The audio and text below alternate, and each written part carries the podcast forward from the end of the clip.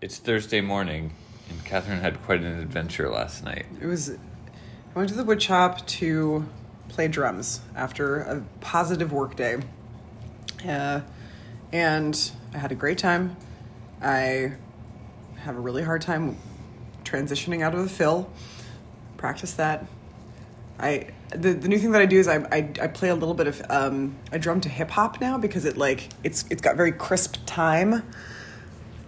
So I Crisp time. well, it's just like it's just like I. If you listen to like, for example, Tribe Called Quest, it's just like tick tick tick tick tick tick tick, and like you just Mm-hmm. it's just very like clean. Anyways, I did that. I was practicing that, and then uh, the wood shop is in like an industrial area uh, that has one of those large gates. You have to do a code to get in. It's a big gate. It's a big heavy gate. and It's one of those gates that has a mechanism that when you like the, the When you walk up to it or drive up to you it, drive up to it, it opens automatically by some sensor.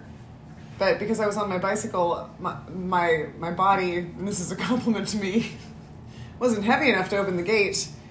And I was just like a little mouse in a maze, basically. And I was like, the security there's pretty good. You couldn't find a way out. I could not find a way out. You were gonna have to throw your bike over it and then climb over the fence. No, no, I literally couldn't even do that because there's fucking barbed wire over Uh, the security. No, no, it- and and also so, so what I was trying to do is I I I put the portrait mode or not portrait but you know I reversed the angle of my phone camera and then fished my arm out of the gate to try to see if I could like tap the oh, the code. the numbers. code Yeah, yeah. but on the other side which it was fucking impossible because also there was no light because it was super dark So because- anyway, I I was asleep because I went to bed and I had full my headphones in with my ambient music and my mask on, and then somehow, somewhere, I heard a sound.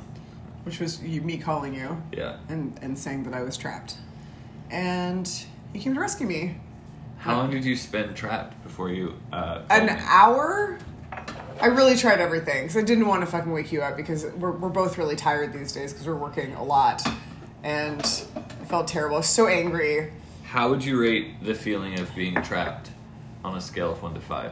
I, well, part of me was like, oh, well, this is an adventure. I'm going to sleep at the wood shop tonight. I guess two out of five. I guess I'll, I'll, I'll up it from a one. But What about being rescued? pretty much five out of five. What about when Georgie was also in the car? Oh and came along yeah, on that a was six rescue out of five.